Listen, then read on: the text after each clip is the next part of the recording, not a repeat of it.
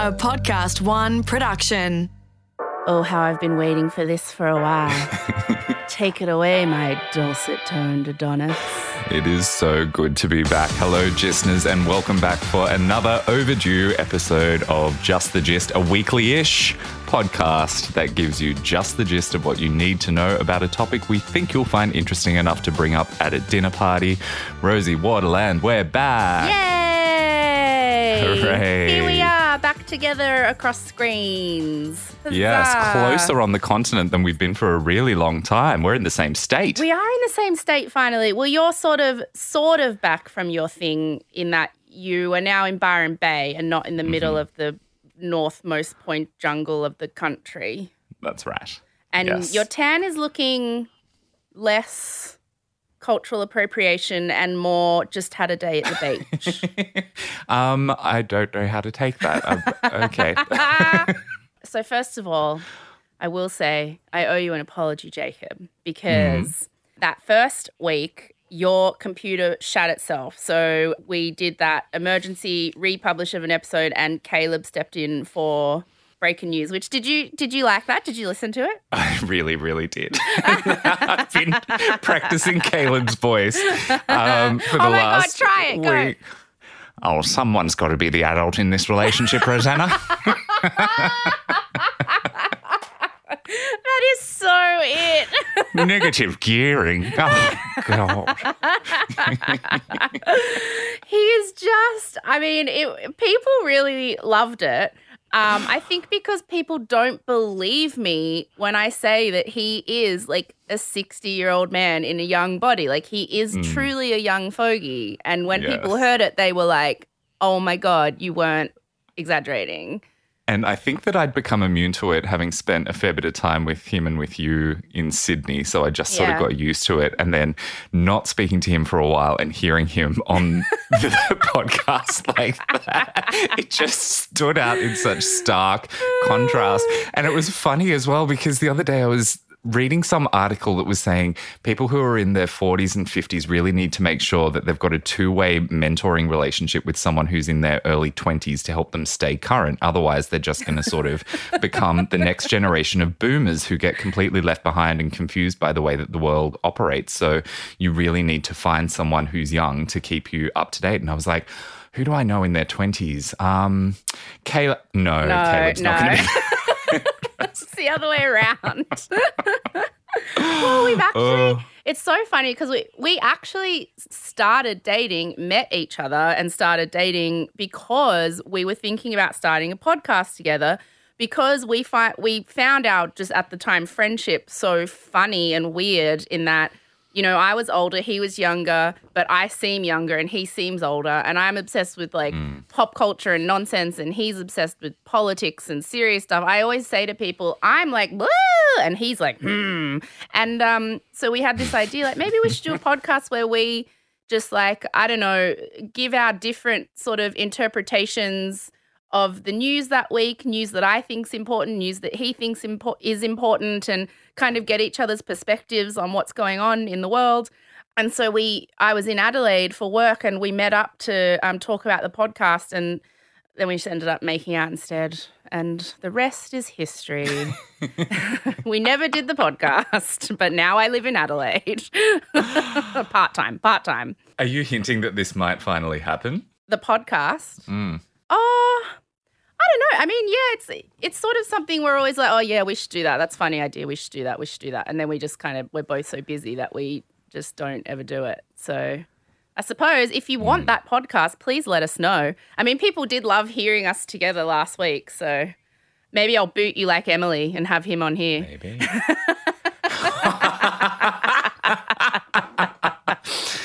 oh, I saw that coming. Yeah. I posted a photo with Emily, our I've- mysterious third host, on the weekend, and um, people were excited to finally see what she looks like. Ah, love that girl. Yep. All right. Well, I've been paid already, so fine. Yeah. I did bring that up to say that um, my apology is because your computer shut itself. So uh, Caleb stepped in. We did that. And then the next week, we couldn't record, and everyone just assumed it's because you were in the jungle. And we kept getting all these messages going, oh, can Caleb, um, Caleb, oh shit, it's happening already. Can Jacob get out? Can Jacob get out of the jungle and fix his computer? We really need an episode. And you copped the brunt of people being annoyed that there wasn't an episode for the second week in a row, but it was me.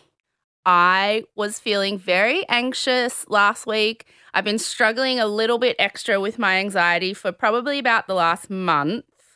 And um, it just got to a point where I was, I think because my anxiety in the past has uh, reached like quite intense places, I tend to overcorrect. So the second I start feeling more anxious than usual and I'm and I'm not sure what's going on, I'm like, oh shit, I think I need to go to hospital. Or maybe I need to change my medication. I need to do something serious. I need to do and and so I started freaking out. But I think, you know, after talking to the people I talked to and everything, what I really just needed was a week off a week to like go home and see my family in Sydney. So that's why I'm recording from Sydney now because I'm here visiting the kids and stuff. And I just needed to, you know, step back for a little bit. So I left you in charge of the Just the Gist Instagram, which you managed quite well, and the emails, etc. And I just stepped back from all of it and looked at all the comments coming in of people blaming you for there not being an episode. And I was like, ha ha it was me. so I do very much apologize. There was an episode last week, but you know, I think it's important to be honest about this stuff. I have anxiety, and sometimes it kicks in in a way that means I need to step back a little. And that's what I did last week. And I know that everybody who listens is lovely and supportive and understanding of that stuff. So, um, yeah, that's it. You got to take care of yourself, put yourself first. Very true. Good on you for sharing that. There's definitely no shame in it. I'm so brave. I'm so hashtag brave. yeah, so that's what happened. And it was lovely to come to Sydney. It was the cutest thing because I haven't seen my niece and nephew in so long. And we decided to surprise them. So we didn't tell them I was coming. And I got to the house. Oh. And Aya saw me walk down the hallway and she ran up to me and I crouched down to give her a hug. And she put both her hands on my cheeks and looked into my eyes like she couldn't believe what she was seeing. And she went, Wozy. Oh. it was so cute. And Muhammad was upstairs playing PlayStation, so he didn't come down for like a minute. And I was like, why isn't he coming? Like, get F, Muhammad. I'm here, man. Like, how dare you? And then all of a sudden I heard him go, Rosie! And he came running down the stairs. And he was like, I heard voices. I just thought it was one of my mom's lame friends. And then he like gave me this big hug. And it was really nice. Had a sleepover. We had lots of fun. Um, I got sick of being there after like an hour because they're all just chaotic and it's mayhem and it's crazy. Mm. No, but really, I love them. And then we went to the zoo. we went to the zoo on Sunday, which was great. And I bought Aya a $40 stuffed tiger. So she better like it. Get her to watch Tiger King, then she'll fall in love with it.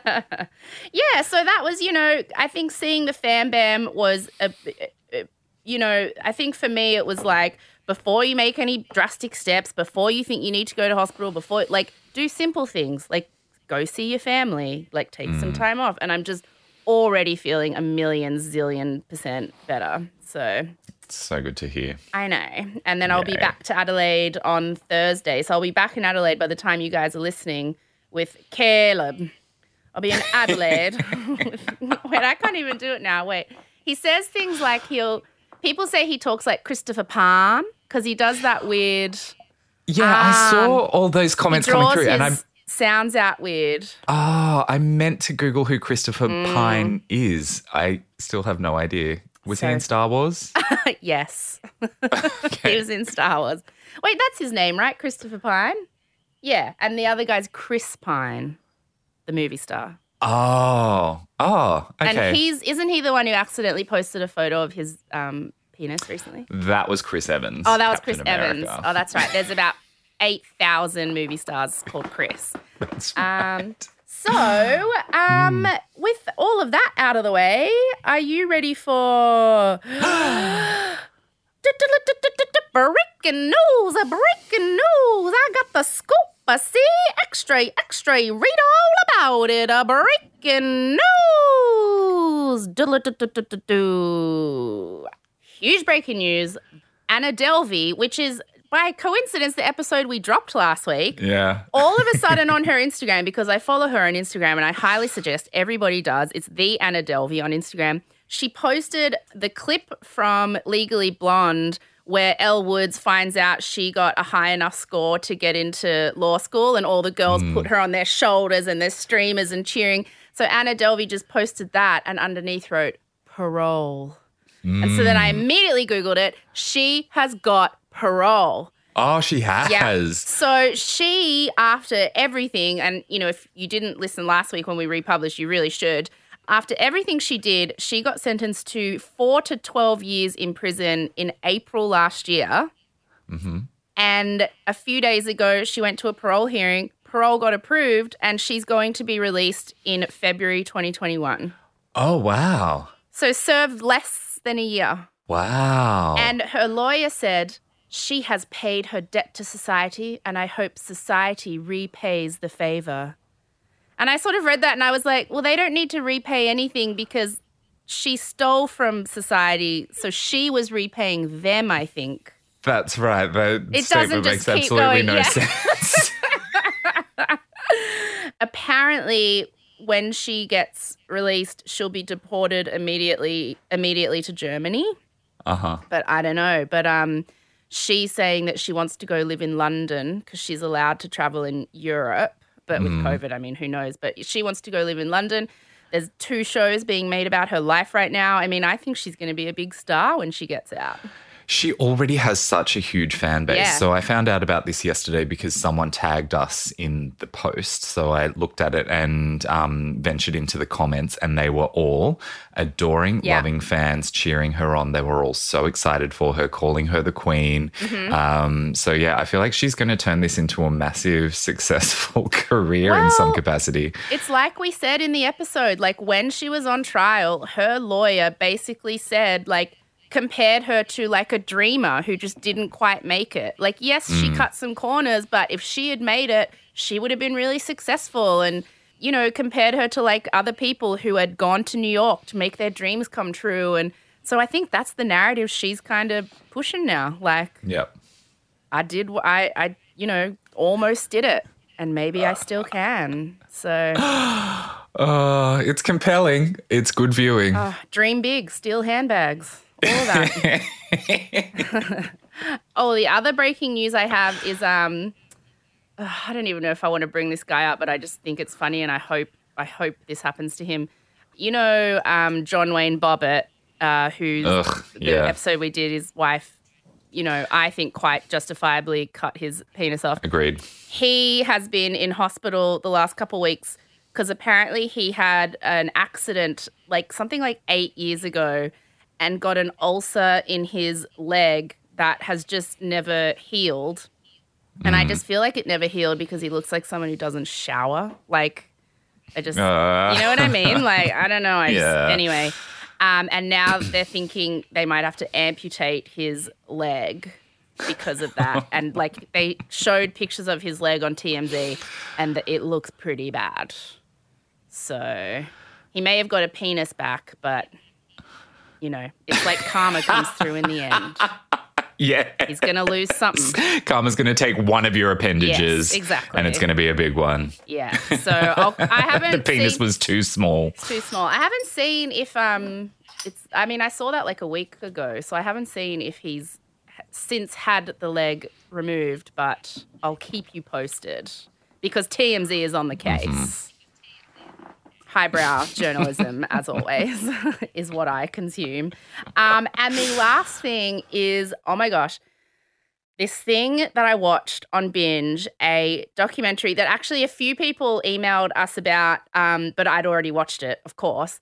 Um, this documentary called Class Action Park. Have you watched it? No. So it's about this theme park back that was built back in the 70s, and people went to it in the 70s and 80s in New Jersey, and six people died there because it was basically just like a, a theme park with no rules. It was just like the Wild West, and it was kind of like a wet and wild, like so it was a water park, and so there's all these like crazy water slides. But the guy who um, owned the park and built it and invented it, he just designed the rides himself. So he would be like, "Oh, I want a water slide just with one giant loop that you go full 360." And so they would build it and then they'd send dummies down it Yeah. and the dummies would come out like decapitated.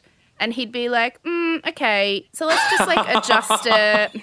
So they like adjusted a tiny little bit. And then he had all these teenagers working in the park, like 15, 16 year olds. And he'd pay them a hundred bucks to test the rides out, which they did. And a lot of them got really badly injured. Yeah, like really badly injured. And so this park was like the Wild West, but it was also where every single kid who lived in the area went during the summer holidays. Like you just, because this was a time where, you know, your parents were like, okay, see you at dinner. Like, and so you just would go to Action hmm. Park and hang out all day in the pools and the water slides and stuff. And they said it was like a rite of passage. Like they were interviewing kids who grew up there. Like if you turned up to school after the holidays with your arm in a sling, it would be like Action Park, and you'd be like, yeah, man. Like it was just no rules, like nothing. And so it's like really like funny and bizarre watching this thing about this theme park that just had no regulation but then they start getting into the darker side of it which is that people actually like got severely injured people broke their backs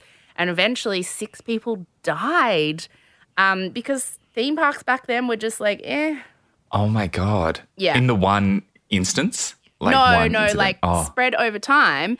And the owner of the park Oh. had so much money and just refused to settle cases. So people who tried to sue him for their dead relatives and loved ones just ended up getting priced out of court because they couldn't afford to keep trying to. Mm. And he sort of had, you know, you watch the documentary and you see, but he had like the theme park made a lot of money for the town. So the town, you know, helped cover things up and keep it open. And but it was mm. just basically a bunch of teenagers running the park. Like there was no adults really. And then a bunch of teenagers and kids going to the park and just spending all day there getting hurt and drowning and stuff. Like it's crazy. It but it also arises in you this sense of nostalgia for what it was like when we were kids, when things were a lot less wrapped Yeah. in cotton wool. And you're like, things were better then. Mm. And but then you're like, oh wait, but that's why people died. so maybe they weren't. Ah, And actually, I didn't- right. Okay. Actually, it reminded me a lot. Uh, a of um, Wonderland, which is now um, Mm. that was the theme park in Sydney, which has now been torn down.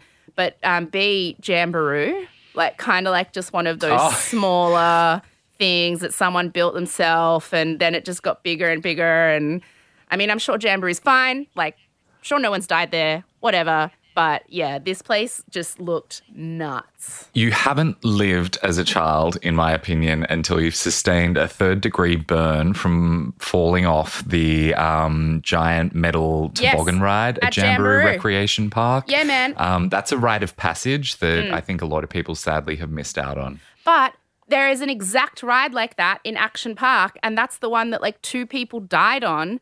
And that's what the people in this documentary said the exact same thing.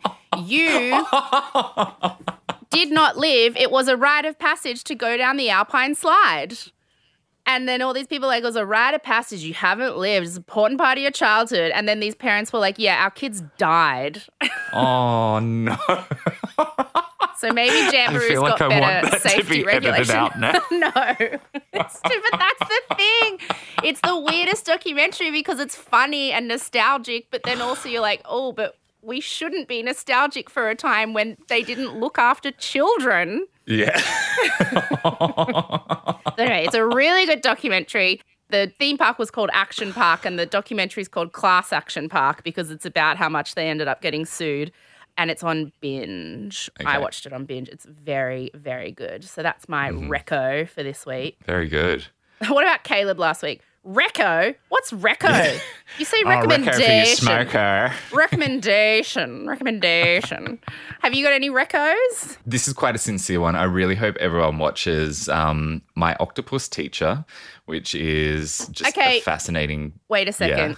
I've heard that it's like a weird real life version of that movie where the woman fell in love with the fish. That I have not seen that one, The Shape of Water, but it probably is. I didn't read it that way at all. But Mm. Okay. one of my friends, when I was talking to her about it, she was like, "That was weird. He was in love with that octopus. Like he crossed a boundary with that octopus, which I didn't. My brain didn't go there. That is all. something you never want someone to describe about you that you crossed a boundary with that octopus. I don't think if someone is saying that about you, you've you've made a wrong turn somewhere, I think. Yeah. Oh, um, honestly, I think most people will be able to watch it and their brain won't go there. But uh, Okay. obviously, a few people have sort of drawn that.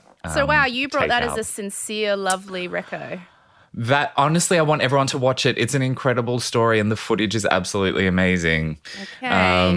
And also, uh, David Attenborough, A Life on Our Planet. You, I guarantee, you will Ah, bawl yes. your eyes out when that's you on watch my that. list. Yeah, that's on my It's list. definitely worth it. Just for God's sake, don't wear any mascara, and um, maybe don't plan anything for after it because you'll need Mm. To just sit in silence for a little Oh, while. God. Okay. Mm. Yeah. Alrighty. Well, I guess that's all. Oh, wait, what? What? Well, I've been waiting and waiting to give you this present, and considering this might be my last episode because I'm getting fired, I guess this is my last opportunity. What?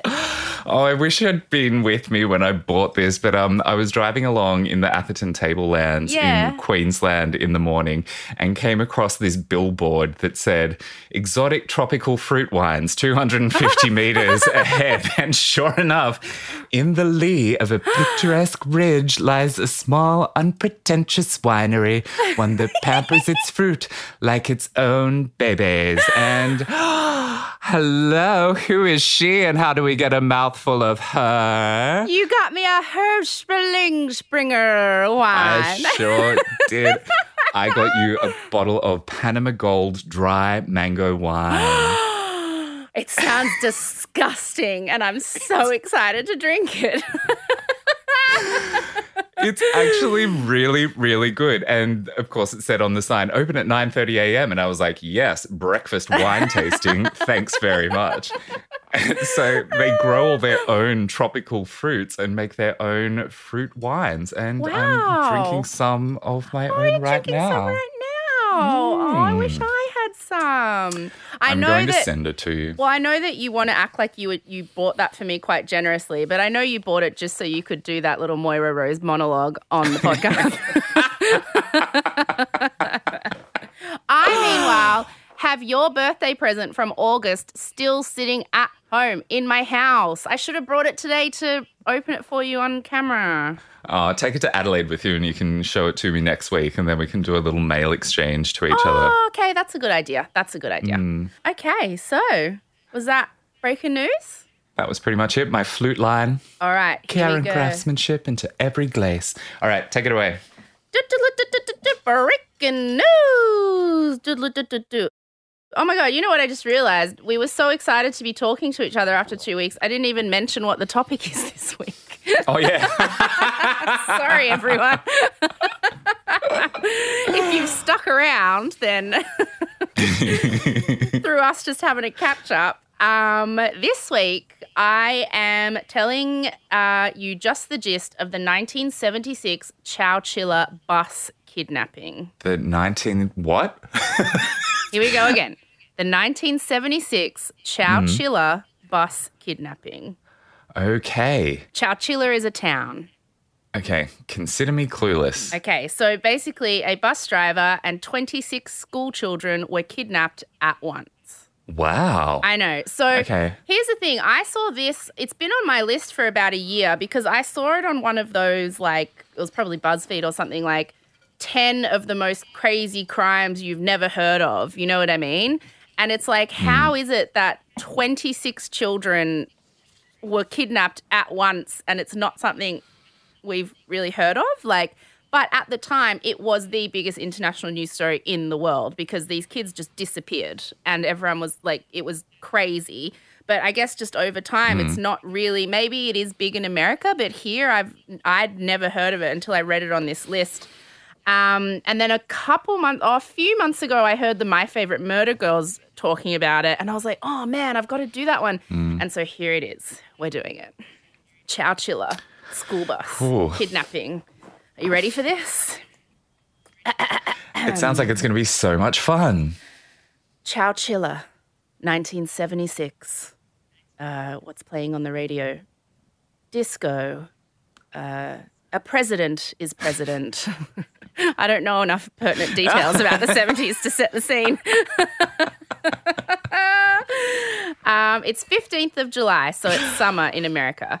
Chowchilla is a little town. It's got less than 5,000 people. Um, I watched this episode of a thing called 48 Hours We Survived or something, and it's where they interviewed a bunch of the, uh, who are now adults, a bunch of the kids who were in the bus. They called it a cow town. It was a cow town. Um, apparently, you know, you could, it was one of those little towns where you could drive through the main strip of the town in less than 30 seconds. One of the women says, Ain't nobody ever locked their doors. So, like, one of those little towns where everyone felt safe and everyone In knew the each South. other. No, it's in the north of California, but because it's like so in the country and it people do have those kinds of accents. Like, or Mm-hmm. one of the women did, so that's how I'm doing them all. Okay. It's funner to do. But they definitely don't sound just regular Californian like you see people in the movies. They sound a bit more country. So, like I said, it's summer, uh, which is the holidays in America, and um, a bunch of kids who were part of like a, you know, like school holiday care, where you like go into school during the day because your parents work or whatever. So a bunch of kids were doing that, and on this particular day, they had an excursion to the local pool. So the bus driver drove them all into the pool. There's kids from ages five to fourteen. And part mm-hmm. of what I love about this is that there's like no teachers or anything. And so, like, can you imagine today a parent of a five year old kid going, Oh, yeah, that bus driver can drop my kid at the pool and then pick them up nine hours later? like, That was their only adult supervision. They didn't have any other sort of caregiver well, I guess looking up were, the group doing a head count. well, there was lifeguards at the pool. Wow. I mean, this isn't. This isn't important to the story. this is just what they did on the day. Okay. But yes, this sorry. was the 70s, It's man. It's just hard to picture. It was the 70s. Yeah. It's like Class Action Park. It's just like drop them off and let them go, and someone will pick them up, and then I'll. Hope for the best. there you go. So this bus driver um, picks them all up in the morning, and you know, in America, the bus picks you up pretty much from your house. Like they do pretty comprehensive uh, bus stops over there for school kids. And so they all got picked up. They got dropped at the pool, and then at four o'clock, the bus driver was there to um, pick them up again. So all the kids get on the bus. It's been a really long, hot day. A lot of them are in their swimmers. The bus driver is called Edward Ray. The kids call him Ed, and he's been the school bus driver in Chowchilla for 26 years. So everyone knows him, everyone loves him. He's driving the kids of other kids he had once driven to school. You know what I mean? They drop a few kids off along the route home, and then all of a sudden they get to this intersection, and there's a white van blocking the intersection. And um, Ed, you know, assumes that they're probably just broken down. So he sort of goes to drive around them. And as he's on the side, he opens the bus door to like say, Do you need any help? Do you need me to, when I get into town, call a tow truck or something? And when he opens the door, a guy with um, pantyhose over his head, which I just think when someone has pantyhose over their head, like that is the freakiest looking, you know what I mean? Blah. yeah, the um, way it distorts the features like a fetus. Yeah. Yeah. what? Have you thought know when about people that show in you- detail before? People show you their um, ultrasoundy thingies and they're like, oh, isn't it so cute? No, its face is all mushed up against the side of your uterus. It's terrifying. Do you remember in drama school, our favorite pose to do in photos was the fetus pose? And you and I would both start, it. like, people would be like, pose, and you and I would both go, why did we think that was so funny? And also, why did I just bring it up on a podcast where no one can see what we just did? Trust us, it was hilarious. uh, So, this guy with pantyhose over his head storms on the bus, tells Ed, the bus driver, to head down the back of the bus. And there's the cutest bit in the um, in the interviews I watched with some of the adult survivors, this guy was like, when the bus driver came down the back, I he was he was five years old at the time. And he said, when Ed came down the back, I didn't really know what was going on, but I was just really annoyed because, like, I knew I wasn't allowed to be late home. And I remember looking at him and telling him if he didn't get home, me home on time, my dad would be on him like stink on skunk. so he was like, the kids just didn't really, they were like, what's going on? Who's this guy? But then a second guy with pantyhose over his head gets on the bus and he has a massive double barrel sawn off shotgun. And that's when all the kids are like, I understand that guns are bad. Now I'm scared. Mm, mm-hmm. And apparently, Ed, like, they'd never seen him angry before. He'd always just been like the jovial town school bus driver. And he suddenly looked terrified and just said to them, just shut up, be quiet, and do what they say. So the kids Mm-hmm. saw that he was scared and that, like, made them think this is serious.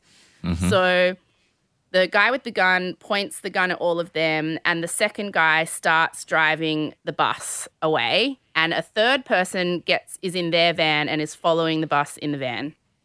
And um, they drive to like basically just this sort of heavy bit of like nature, um, and park the bus, you know, in a place where it's hidden amongst like trees and whatever. And then another van pulls up um, at the doors of the bus. They open the doors of the bus, and the back of the van is like directly where the doors are. And they tell all the kids they have to jump from the bus into the back of the van. And the van is like super reinforced, soundproofed, no windows. Like it's like getting into just a dark box of nothing. Yeah. And um, so half the kids get into that one, that one fills up, then another van turns up. So this is like a very organized operation. The other kids get into that van, and there's it's pitch black. There's no food or water. There's no ventilation, and both vans then drive for twelve hours. oh. Yeah. 12 hours. Apparently, like kids are crying, kids are throwing up because they're getting really sick because it's boiling hot summer. Like kids are freaking out. The older kids, the oldest of which, when I say older kids, the oldest was 14. So the older kids are trying to comfort the younger kids. And then they start, this is so cute. They start singing because they're like, okay, let's like sing to keep the little kids um, like feeling good. And do you want to know what song they sung? 1976, one of the most popular songs on radio. Uh, was it a disco tune? No, Jungle Boogie? I don't know. they sung "Love, Love will keep us together." Think of me, babe, whenever that song. That's so wholesome. Girl comes along. That song. So they were singing that, and then they also sung. Um, they started singing "If you're happy and you know it, clap your hands." But they changed the word "happy" to "sad" because they were all sad. they were being kidnapped after all. so it's like a 12 hour they journey to they don't know where because they're literally in the pitch darkness they can't see anything finally they stop and the kids who are in the van with ed say the door the back of the, the door of the van opened they yank ed out and then just shut the mm. door and so mm. nobody knows they're like where they took the only adult and the kids are freaking out. Then a few minutes passed. They open the door again, reach in and just grab the closest kid, yank them out, shut the door. Oh, and God. they start, and the kids are like, "What the f?" Like they're thinking, "Are they? Are we being murdered? Like, are we? What's happening?" And they that's how they get them all out of the van one by one. Open the door, grab one, shut the door. Open the door, grab one, shut the door. Um, the oldest kid on the bus is a 14 year old called Mike, and he's sort of trying to comfort everyone in his van. And it gets down to the point where there's just him and a five year old girl in the van, just the two of them left. And he's freaking out because he doesn't, he's like, are they killing them out there? Like, I don't, should I? And he's like, so he had to make the decision between getting out of the van first and facing whatever's outside and leaving this little five year old girl in the van alone or making her go first. So he would stay in there alone, but not knowing if it was a bad thing. Like, and he's talking about it in this, in like, it's, he didn't know what to do. So in the end, he decided it's better if I go out first because I know what's in this van. So I know that whatever's out there, I don't know what it is, but I do know in here. And so he had to like, she was screaming. He had to tear himself off her because she was being left in this van, pitch black van by herself. He goes out. And when he gets out, he says, um, all he saw, they were in the middle of like bush, or to them, it's woods. And there was a ladder popping up out of the ground that was going down into the ground. And he got sent down this ladder. Oh, Yeah, he got sent down this ladder. And two minutes later, the girl followed him down. So he was like, oh, thank God. Um, and then down there, they see that they're all down there. So all the 26 kids and Ed, the bus driver, have been sent down this ladder underground into what was kind of like a little kind of bunker almost. But like a really Yeah. crappily, like it didn't look stable. It didn't look structurally sound. They couldn't really tell what the walls were made out of. They didn't know how dirt wasn't just caving in on them. There was a table with some uh, buckets of water on it. There was a little bit of food.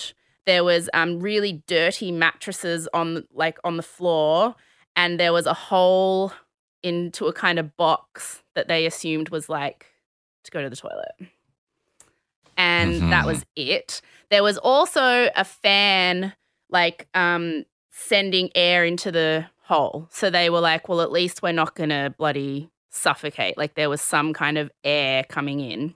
but still, this is proper horror movie This is horrible. stuff. That's why I'm like, how have the people not heard? How is this not the most famous story ever? I do feel like it's probably inspired a couple of things because there's definitely a South Park episode where this same sort of premise happens that a bus Oh, really? is somehow derailed and then one by one the kids start going missing. And then Jeepers Creepers is a, actually a really good movie for the first Ah. 45 minutes until Mm. they introduce a monster. It's terrifying up until that point because it's a bus that breaks down in the middle of nowhere and then one by one the people start disappearing and you have no idea what's Mm. going on and then yeah it's a shame spoiler alert it turns out to be a demon from hell or some bullshit it's like a, a man dressed up as batman um Demons but yeah i always feel like it's the inspired story. some pop culture things i know when things go supernatural and they don't need to it's so disappointing I know. It's always scarier when it's something that could actually get you. Maybe it's more famous in America. Like, I don't, you know, I don't know. Hmm. But then I found it on a list. It was, and it was an American list of like crazy crimes you, it's that it's crazy you've never heard of. So anyway, I don't know. yeah But there is no demon to spoil the day in this one. It's better. good um this is genuinely terrifying so far keep Mm. Okay. going So once all the kids are in there, they pull up the ladder. So they're just looking up at this hole, and the ladder is pulled out, and they just say, We'll be back. And they cover the hole up in the ceiling, which they can't reach without the ladder. They mm-hmm. cover the hole, which they said they weren't sure what it was, but it sounded really heavy, like it was a bit of cement or something, like something really heavy, mm-hmm. like thudded down over the hole. And so they're all like standing in there, and then all of a sudden they hear a truck, and this is where it gets really horrifying. They hear what is clearly the sound of soil and dirt being emptied on top of the hole, like on top of them. So that's when the older kids and Ed are like, We're being buried alive down here. We're being buried alive. no Yeah. oh Um, meanwhile, back in Chowchilla, at about four thirty, all the parents were like, "Hey, where are our kids?" Because none of them came home.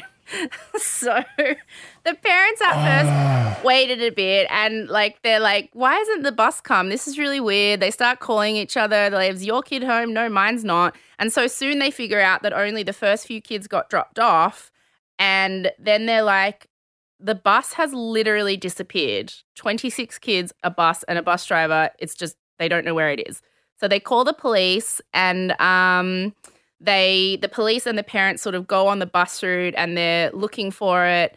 Um, they can't find it anywhere. And so it immediately becomes a really big story because it's like a school bus full of school children has vanished. Like they don't know what happened. Has it crashed? Has it, they have no idea. So they call in the FBI, who send 30 agents because, you know, these are white kids. Um, true. Come on, you know it's true. Yeah. Um, they take this Oh. very seriously. They set up a command center in the town, um, and everyone's looking. And eventually, um, with an air search, they see the bus where it's been hidden in the woods. So they go there and they see that like there's um, sort of tire tracks around it. So they know that, well, they assume the kids have been taken somewhere in another vehicle or some other vehicles. Um, this is a huge news story. Like, literally, the president's commenting on it. Every single news show in the country and the world is talking about it. Everyone's reporting on it. Everyone's like, where are these kids? But there's just no sign of them. They've got this command center, but they're just like, well, what? We're just sitting, they were just waiting for some kind of clue or lead or anything, and there was nothing. Back down in the hole. Oh, have you got a question? Oh, I was just going to say it's a nightmare on both sides. It's Mm. like the worst thing imaginable, whether you're in the hole or you're one of the parents. I mean, Yeah. being buried alive is one of the most awful forms of torture you could possibly imagine, and losing your children collectively all at one time and having no idea what's going on. And imagine like when they couldn't find the bus, you'd be horrified. Like they've crashed, they've crashed somewhere. We've got to find them. And then you find the bus, and you're relieved to see they haven't crashed. But then you're like, but what the f?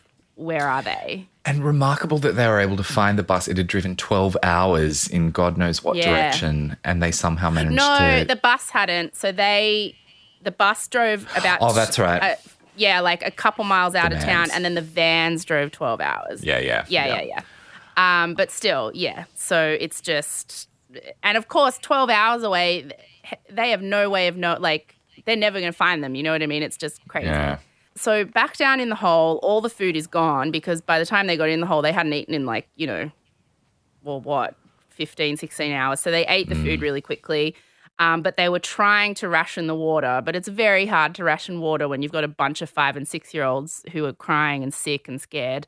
But the water's almost gone. The fan that was sending air into the hole it's turned off, stopped working. And so they're like, we're gonna we're gonna suffocate in here. Like this is bad. And then purely just by chance, one of the kids is kicking the sort of side of the um whatever it, like the structure is that's holding this hole all together. And when he kicks it, the ceiling caves in a little. And when Ed, the bus driver, and Mike, the oldest kid, see that, they're just like, we can't, we're going to die in here anyway. Like that ceiling is going to cave in. We don't have any air. Like, effort, let's just try and escape. Like, they might be right up there, but you know what? Doing something is better than doing nothing. And Yep. so, um, like thinking that the roof could cave in at any minute, they were just like, let's hurry up. So they got all the mattresses that were around the little hole and they stack them up, which gives Mike enough height. He climbs to the top of the mattresses and he reaches the little hatch door in the top that the ladder had been through. Um, but like they suspected, there was like something really heavy on top of it, and he's balancing on these mattresses and he's trying to move it. Um, and he he's saying like he could barely move it. It was like moving a block of cement. But then all the kids are going like, "Come on, Mike! Come on!" Like, cause like try. And he said it was like, um, you know, when um mothers get superhuman strength and lift cars Yeah. off babies, like because cars are always on babies. shot. Yeah, Yeah. He said he cars are always on babies. Um, it's a very common thing for mothers to do that Yes. um he said like he got that and so he just moved this cement thing like half a foot the tiniest little slit and he decides to crawl through it because he's like okay if i can get out i can at least see what's out there go for help i don't know just figure something out pretty effing brave like not knowing they could just be out there with guns like yeah. but he's like, nah, we're getting out. Mhm. So he crawls through this tiny slit, and when he's on top of the cement block that is the lid, he finds himself, he's like inside a box. So they've put this kind of box around it. So he kind of punches his way through the box, and all this dirt starts falling through. So obviously they're just under this huge dirt kind of mound. But the kids uh, being interviewed say that as he's punching his way out of the box, like rays of sunshine start coming down into the like bunker hole thing. And so they're all like, yes, like we're going to get out. So Mike gets out of the box covering the hole, which was also under a mound of dirt.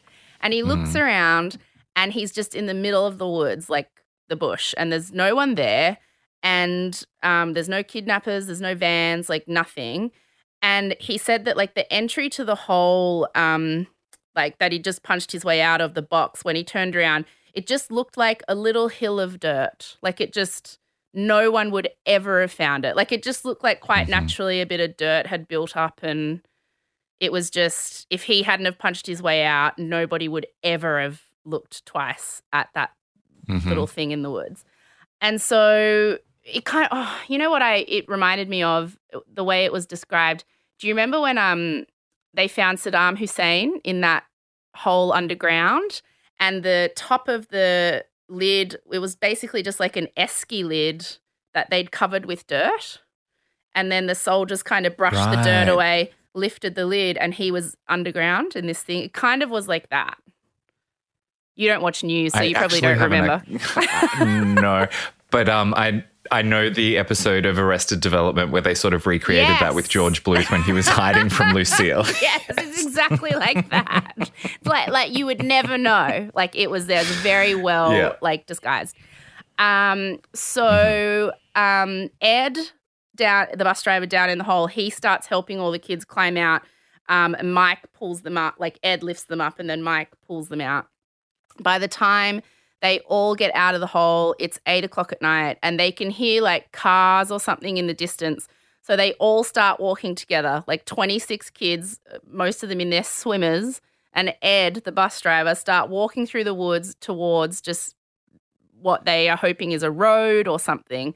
Mm. Um, when they finally reach the sounds, it's um, a quarry, which is like where they do like farming stuff and digging stuff. They dig rocks out of the ground. Right, At a quarry, yes. It's a big quarry.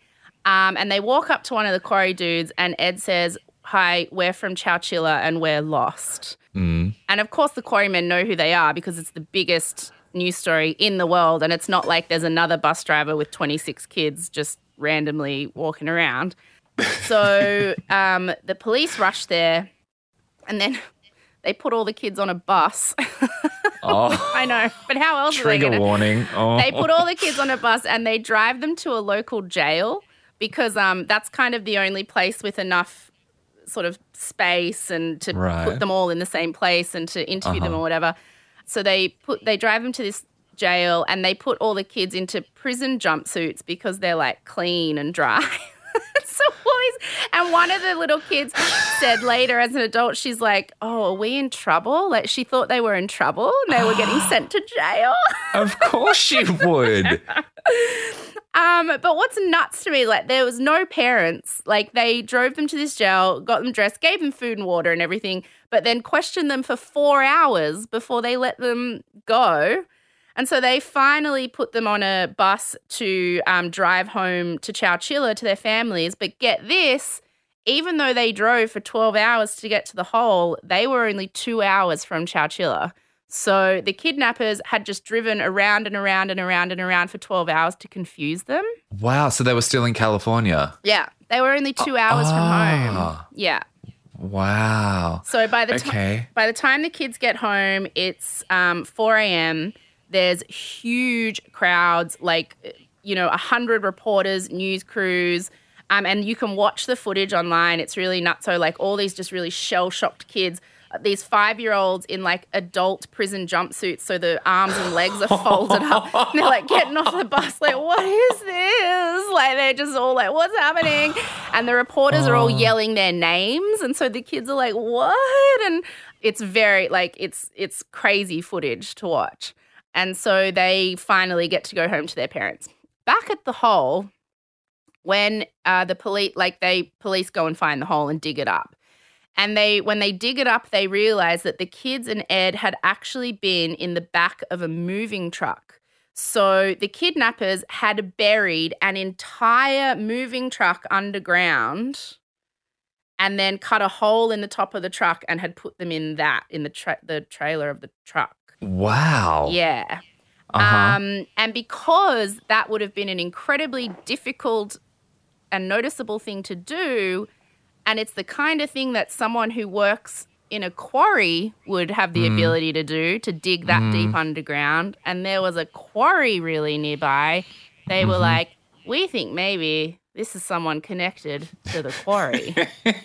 so What a sleuth job. I know. So the police go through security footage at the quarry, which I found I was like, oh, like that's it's 1976, but I guess they had that.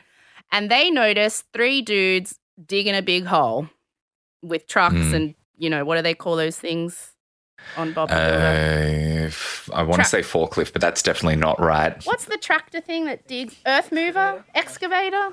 I don't. Anyway, Muhammad would know. Damn it. Ah. You know, one of those things that digs dirt out of the ground. So Yeah. you know they were bloody digging a big hole. It's hard to not notice digging a hole big enough to put a truck in. And then how would they lower the truck? in? Like this was obviously people with major equipment and stuff. So they see these three guys on the security footage uh, digging this hole. And one of the guys on the security footage is the very wealthy quarry owner's son, 24 year old Frederick Newell Woods IV. Oh, if you don't mind. So they go to Frederick's mansion, which is not his mansion, it's his dad's mansion because he still lives with daddy. Mm. And at the mansion, I swear to God, they find a sheet of paper. We always say that criminals, especially white, male, straight ones, are the biggest idiots. At the mm-hmm. mansion, they find a sheet of paper with the word plan written at the top in big block letters. and underneath the word plan was a whole bunch of details about the plan to kidnap a bunch of kids. there was um, also a ransom note um, in there. And so obviously they were going to ask for a ransom at some point. Yeah. Um, and uh, it also had details of the two people who he'd done it with his very wealthy friends, two brothers called Richard and James Schoenfeld. So the police are like, oh, okay, so we know you did it. But the three of them all ran off before they could be arrested, but they were idiots. So they were all caught within two weeks. Mm. And that's when they explain the ransom note. And this is where they're even dumber than having a piece of paper with the word plan on it in their house. So the night of the kidnapping, they kept trying to call the Chowchilla Police Department to be like, we're the kidnappers, give us money. They were asking for $5 million for the return of all the kids. But every time they tried to call the police department, they couldn't get through because the phone was constantly busy with like media calling and parents calling, and it was the biggest news story in the world. So it was constantly engaged. So they couldn't get through to the police department to be like, it's us and we want cash. So they were like, okay, well, let's go to sleep and try again in the morning. Mm. And they wake up in the morning, turn on the news, and see that the kids have been found safe and are now back at home in Chowchilla. so literally, they went to bed just in another place. Like, like I'm not going to tell you how to like kidnap kids better, but like one of you should watch the hole. like.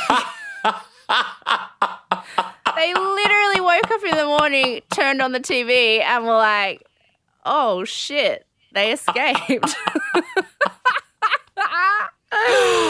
Oh, wow. This is white male arrogance at White. its finest. White male arrogance. so, James James Schoenfeld, one of the rich brothers, said that even though the three of them came from incredibly wealthy families, uh, they had personally gotten into some bad debts that they were too embarrassed to tell their parents about. So they had decided to do um, the kidnapping. He said, We needed multiple victims to get multiple millions, and we picked children because children are precious. The state would be willing to pay ransom for them, and they don't fight back. They're vulnerable. They will mind. So the three of them just sound like spoilt brats. And also, the three of them had been charged with grand theft auto a few years earlier, too, but their parents, who were really rich, had managed to get them off on that charge. So they just sound like those kind of rich kids who, like, just have no work ethic, no values, and also want to be cool, like maybe just dip their toe into the world of crime, you know, Yeah. like just losers. Disgustingly entitled. Yes. That is absolutely foul. Gross. Um, parents couldn't really squirm their way out of bearing 26 kids alive, though. So um, they um, all got sentenced to life in prison, but with the possibility of parole. Mm. Richard Schoenfeld was released on parole in 2012. James Schoenfeld, his brother, was released in 2015. Frederick Newell Woods IV is still in prison and he's been denied parole 19 times, mostly because he continues to minimize the crime and refuses to show any remorse. So, yeah, he's been denied parole 19 times. And a, a couple other reasons are because he's been caught with porn a bunch and with secret phones. So, not only is he not sorry, but he keeps breaking prison rules. um, but get this, this makes me so mad. Because his family is rich as F, he and his parents are Yeah. clearly long since dead. He has a trust fund of more than $100 million. He's been caught a few times running businesses from prison through his lawyers. So he has like this very profitable gold mine, a bunch of car dealerships. He's been married three times while behind bars and purchased a mansion for his most recent wife to live in that's half an hour from the prison so she can come and visit him all the time. Um, the last time he was denied parole was in October 2019, and his next parole hearing is scheduled for 2024. And if he gets out, then he'll be 72 years old. Well, I hope he doesn't get out. And Mm. what I wish more than anything else is that his wealth continues to grow and that one day it then actually gets dispersed among all the different families Well, that that's he the thing. It already did. In 2016, the 25 Oh. surviving kidnapped children settled a lawsuit against him. But because he's so rich, like he had lawyers to kind of like, you know, screw them over. So they did actually get some money, but not a lot. One survivor said it was enough to get some serious therapy, but not enough to buy a house. So he's still rich. They all got a nominal amount of money, and that's it. And the kids um really And did. that that was 40 years after he'd actually committed the crime. It Yeah, they- 40 year fight to get money to pay for therapy. yeah. So 2016, there was one child had died. Uh, so there's 25 kids left, and Ed had died as well, the bus driver. So 25 kids got a little bit of cash 40 years later, and he's still a multi multi millionaire. This guy. It's gross. Um, the kids really did need therapy. A study of them in 1981, so that was five years after the kidnapping, showed that they were all suffering from PTSD or at least symptoms of having survived a trauma. Um, they were having panic attacks, flashbacks, nightmares, personality changes, emotional instability. And then, when checked on again 25 years later, many of them were still suffering um, from those symptoms, but it had also grown into um, more severe depression, um, anxiety disorder, substance abuse for some of them. They still reported feeling panicked and not realizing they were overreacting when they felt say, unsafe or triggered. Um, one guy shot a BB gun at a tourist when their car broke down outside his house. Like, that's just because they just were still experiencing that kind of trigger from the trauma. Um, Others were still afraid of the dark, even in middle age, um, which I totally get. I mean, when trauma happens to you at that young age, I've talked about this before, it affects the way your brain develops. And if you don't get serious help and serious therapy and work really hard at um, getting better, it will just eat you up from inside. I mean, Mm. look at like look at me. I still get anxiety. I had to take the week off last week. And so the thing that I think this happened in the 70s, probably therapy and trauma and PTSD, particularly PTSD was I think still something that they only thought soldiers got. So it was I I don't think a lot of these kids got the therapy they needed and talking to them as adults it sounds like they desperately needed it and a lot of them were only getting it you know in midlife you know when they were middle aged and it had really effed a lot of them up um trying to live with it for all that time. So the money for her- therapy really would have effing helped a lot earlier. You know what I mean? Mm. Ugh, infuriating. Um, Edward Ray, Ed, the bus driver, he received a California Schools Employees Association Award for outstanding community service. much deserved. Oh, did he get a little trophy? Probably. Um, he died in 2012, aged 91. And he, up until the day he died, throughout his life, was visited by many of the children who'd been on the bus. He remained close to a lot of them. And now, every February 26 in Chowchilla is known as Edward Ray Day. That's nice. That's nice. So, that's a little nice, positive thing to end on. And that is the story of the 1976 Chowchilla bus kidnapping. That is absolutely nuts. Nuts. Before we wrap up, do you have any clue? The two guys who ended up out on parole, do you have any idea what became of them or where they Um, landed? I don't know. I tried looking. I mean, I assume they're both, you know, they're brothers from a very wealthy family, so I assume they're they're fine. Right. They probably just, you know, went back to their money and houses, and off they went. I guess. Which they do not deserve. I know. what they did is just one of the cruelest stories I've ever heard. I mean, I don't think I said, but by the time the kids crawled out of the hole, um, I think they'd been down there for some. It, it was like twenty six hours or something. The whole thing had been like just awful. Like from when they got kidnapped to when they like nuts. Yeah, horrendous. And how dare they even try to downplay it by saying, oh, it was only 26 hours and Yeah. no one actually died? Um, because they've inflicted this lifetime of suffering on them with the Mm-hmm. mental trauma that's going to keep coming back to haunt them, probably no matter how much therapy they Yeah. have. Um, they sound like really vile human beings. Yeah. And, uh, like you said, it's insane that we haven't heard this story before. I know, nutso. I mean, I like I, and there wasn't even a super amount on it. Like I got a lot of this from the Wikipedia page, really, and then from there I found links to a bunch of news stories, and then I watched that um 48 hours like we survived episode, which Mm. Isn't even available in Australia. So you've got to do some wink maneuvering to even wink watch it.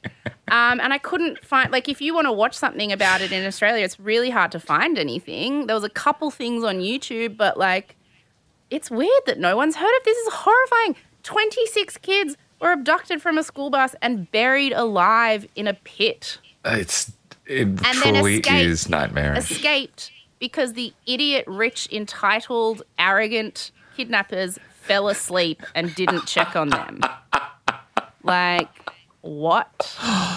Oh wow! Mm. Okay, we can write that um, movie script slash musical as well. We'll just I add it to the list. I think there there was like a lifetime movie about it or something like back in 1991 or like Mm. um which I would love to see but yeah man that's it it's like a pretty cool story to tell just the gist of at a dinner party Yeah, no kidding. That was Yeah. a corker. Thank you so much. oh my gosh you're welcome so um yeah we'll put all the um extra bits in the show notes and that's it yeah, I can't wait to go and look at some um, pictures the of these footage, people. The footage is nuts. That's what I want to tell everyone. Like, go and look up just the news footage at the time of all these shell shocked little kids in these oversized prison jumpsuits, like getting off the bus and just not quite knowing like what's going on. And it, yeah, Aw. it's nuts. It's like I can't even. It's the craziest story. Oh, the poor little things. All right, that was brilliant. Thanks. Worth the wait. It's been two weeks. I feel like I don't know how to end this now. How do we end it again?